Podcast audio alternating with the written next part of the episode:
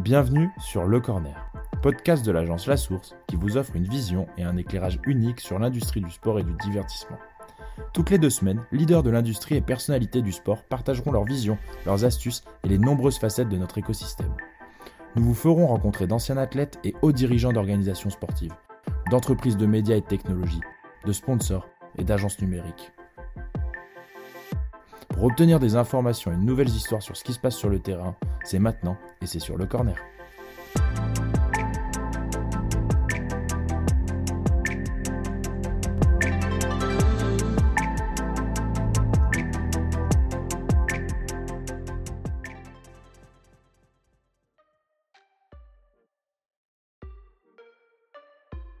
Aujourd'hui, nous voulions nous replonger dans les discussions que nous avons eues en 2020 avec le président de GameWard, David Laniel.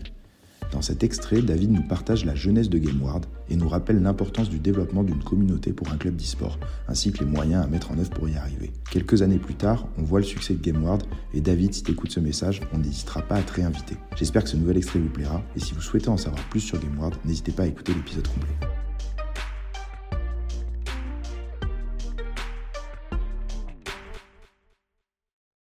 Par exemple, League of Legends, c'est extrêmement intéressant parce que c'est l'écosystème qui est le plus construit aujourd'hui en France et en Europe. Donc en fait, là, tu retrouves vraiment le modèle que tu peux avoir dans le, dans le sport traditionnel. C'est-à-dire que tu vas avoir toute ta saison. Donc tout est construit autour d'une saison qui fait euh, 10 mois à peu près. Et euh, donc c'est rassurant pour euh, toi, pour les contrats que tu vas signer avec tes joueurs, pour tes sponsors, pour tout ça. Tu peux vraiment construire sur du long terme, euh, sur plusieurs saisons après avec tes partenaires.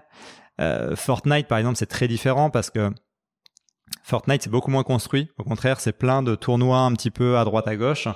Donc le gros intérêt de Fortnite, c'est que tu as une audience qui est monstrueuse et euh, qui est très jeune, qui est plus jeune que League of Legends en l'occurrence. Donc ça va permettre de faire d'autres choses, ça va permettre de faire des choses de manière un petit peu différente aussi, parce que le côté compétitif sur Fortnite est un tout petit peu en retrait pour mettre plus en avant le côté création de contenu, le côté euh, justement broadcast là aussi, et voilà.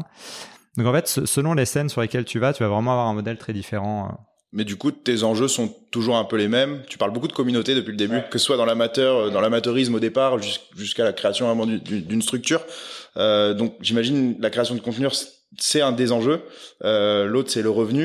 Hmm. Euh, comment vous gérez tout ça du coup? C'est ça. Bah en fait, la clé, quoi qu'il arrive, c'est l'audience. En gros, si t'as pas d'audience, t'as t'as bah, t'as rien à faire, pas. t'as pas de modèle, parce Mm. que je disais le modèle, il est relativement basé sur celui d'un club de sport. Aujourd'hui, c'est beaucoup de sponsoring, un peu d'événementiel, mais l'événementiel, il est généralement plus géré par les organisateurs de tournois, pas par les équipes directement. Euh, tu vas avoir des droits médias, mais pareil, les droits médias, tu vas y avoir accès quand tu es dans les plus grosses ligues internationales, quand tu es en contrat avec les éditeurs. Euh, donc, tu, tu vas avoir du merchandising. En fait, quasiment tous tes flux de revenus ils vont être quand même très orientés sur le fait que tu es à un moment de l'audience ou pas, une communauté. Donc, c'est pour ça que euh, dans toute une première période, le but, c'est vraiment de réussir à construire cette communauté avant de te poser la question de comment tu vas la monétiser. Euh, et donc, nous, on en est vraiment là à continuer à développer à- au maximum cette audience au niveau français puis international. Et comment tu la développes du coup? Et comment tu la développes? Alors justement, euh, l'aspect performance, c'est forcément une clé. Notamment, par exemple, sur un jeu comme League of Legends, tu vas te faire connaître quand tu fais des performances. Voilà. Sur Fortnite, comme je disais, ça peut être un petit peu différent. C'est-à-dire que nous, on, on prend beaucoup plus l'aspect euh, communautaire sur Fortnite. C'est-à-dire qu'on va créer des tournois pour les fans, on va, on va diffuser des contenus, on va diffuser des, des tournois qui sont organisés parfois par des tiers, mais qu'on va commenter, etc. On va créer pas mal de snack content euh, autour du jeu, autour des news, autour de ce qui fait parler euh, finalement sur la scène Fortnite. Donc en fait, c'est toujours ça. Après, c'est vraiment euh, à quoi s'intéresse ton audience. Euh, donc principalement les jeux vidéo forcément sur lesquels ils sont positionnés, mais aussi travailler après plus sur toute la culture, un peu euh, la culture pop, geek, etc. qui tourne autour et qui vont faire que tu que tu arrives à créer une marque euh, qui va pas être entièrement dépendante de ses résultats, mais qui va être beaucoup plus euh, large que ça. Et juste, moi, si je peux revenir euh, sur un point un petit peu en avant, parce que sur la structuration, on a vu que des équipes comme Team Vitality avaient levé énormément de, de fonds et créé du contenu, créé cette narration pour avoir justement une grosse audience que tu construis. Comment vous êtes structuré, vous, côté GameWorld Quelle est la stratégie de la, la- de la structure et de l'équipe Mm. de manière générale? Et comment vous arrivez à vous donner le temps euh, de créer cette communauté? C'est c'est une très bonne question parce qu'effectivement, euh, il y a un fait dans l'e-sport, c'est que, enfin, comme dans beaucoup de boîtes, mais tu as quand même une grosse période d'investissement avant de pouvoir monétiser tout ça. Euh, parce que même quand on parle sponsoring, il y a une question d'audience, mais il y a aussi une question de marque, une question de projet, et tout ça, ça se crée pas du jour au lendemain, donc il, faut forcément investir euh, de manière assez importante avant. Euh, donc nous, pendant un peu moins de deux ans, pendant un peu moins de deux ans, on a vraiment travaillé en tant que euh, on, a, on, a, on, était quatre, concrètement, mhm. on était quatre à temps plein et on a, on a pas mal travaillé sur euh, les différents sujets justement de construction d'équipe, de construction des aspects de performance, sur euh, les bases de la communication, de la stratégie de marque, etc. Et en début d'année, là, enfin fin d'année dernière, on a levé un million d'euros pour accélérer un petit peu sur tout ça, pour renforcer notre équipe de communication, pour renforcer nos performances sur les différentes scènes et euh, pour pouvoir accélérer. Et là, tu vois, bon, en plus, on a fait ça euh, forcément pendant l'année de Covid, donc c'est pas la meilleure année pour nous non plus. Euh, même si c'est au global une année assez, intéressante pour l'e-sport parce que c'est une activité qui s'est pas arrêtée. Euh, malgré tout, il y a une réalité en face, c'est que comme la plupart des revenus viennent du sponsoring, c'est quand même un petit peu à l'arrêt aussi parce que la plupart des marques n'investissent plus ou de manière beaucoup plus frileuse. Mais en fait, c'est vraiment ça l'idée, c'est que nous, pendant six mois, on a construit toutes les bases de, de notre projet là et euh, on rentre euh, bah voilà, un petit peu plus tardivement que prévu dans une vraie phase de commercialisation maintenant, parce qu'on a plein de choses à raconter à des sponsors potentiels, euh, de par notre positionnement, de par ce qu'on a construit depuis le début de l'année notamment, etc. Mais, mais, mais voilà, et pour compléter, effectivement, euh, aujourd'hui, tu es forcément obligé d'investir quand même pas mal avant de réussir à avoir un modèle qui est pérenne. Mhm. Parce qu'un modèle pérenne, il y a très peu d'équipes e-sport aujourd'hui euh, en Europe ou dans le monde qui réussissent à en avoir un. Parce que l'écosystème est quand même toujours en développement. Ouais. Et, euh, et, du coup, ça prend du temps. Ouais, je pense qu'on y arrivera un petit peu plus tard, mais justement, cette notion de création de valeur chez les équipes, là où euh, la, la, création de valeur, je la trouve vachement centralisée pour le moment entre les organisateurs d'événementiels et les plateformes de diffusion. C'est super intéressant de voir comment vous allez tacler le sujet en ayant le modèle du sport traditionnel qui a été longtemps fondé sur juste les revenus de droit télé et les revenus de, euh, euh sponsoring, comment vous, avec euh, cette, visibilité-là, vous allez construire un écosystème où bah, vous allez créer d'autres sources de revenus pour pérenniser, de pas être dépendant de, peu de moyens de rentrée d'argent? Ouais, c'est une excellente question et je pense que c'est une des questions principales aujourd'hui. justement, beaucoup de gens investissent, mais tout le monde n'a pas encore la réponse de c'est quoi l'écosystème euh, mhm. et le modèle économique de demain. C'est pour ça que nous, on a tout de suite fait le choix d'avoir un projet qui est très marketing, c'est-à-dire que même les équipes professionnelles aujourd'hui, euh, même celles qui sont au, plus haut niveau européen, etc., il y en a pas mal qui sont construites à la base juste sur on a des joueurs qui sont performants, on monte et en fait on, voilà on crée tout un écosystème grâce à ça. Et donc ça veut dire que ta communauté est liée à tes joueurs? Ça peut être en partie lié à tes joueurs ou en tout cas, euh, le but c'est de réussir aussi à transférer la communauté de tes joueurs vers la marque parce qu'il y a un moment, il faut que ta marque elle soit aussi plus forte que la marque de tes joueurs.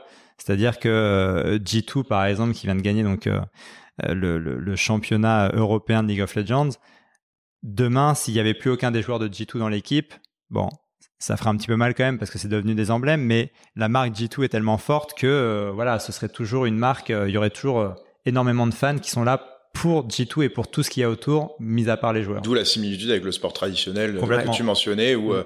euh, tu es au PSG, oui, euh, forcément, l'arrivée de Beckham a fait rayonner le PSG, mais aujourd'hui, tu es supporter du PSG avant d'être supporter de Beckham. Mais c'est intéressant ce que tu disais, parce que j'imagine qu'en e-sport, le joueur et l'individu, parce que l'individu prend de plus, de plus en plus de place dans le sport traditionnel, et vous, vous avez en plus la complexité de dire un fan est avant tout fan d'un joueur, et là, vous êtes en train d'essayer de transmettre la valeur du joueur à l'équipe. Il y a, y a, un peu les deux en fait, parce que euh, je pense que c'est assez similaire dans le sens où, euh, tu vois, par exemple, si tu prends du Fortnite, Fortnite, il y a beaucoup de formats de compétition, c'est des formats solo.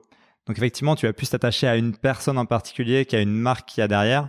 Alors que League of Legends, quoi qu'il arrive, tu vas toujours regarder des, équipes qui jouent. Donc sur League of Legends, c'est un petit peu plus facile d'avoir cet aspect-là. Et justement, je pense que les joueurs ont, une grosse part à jouer aussi dans le storytelling, dans la création des marques, mais les équipes euh, ont une vraie place aussi.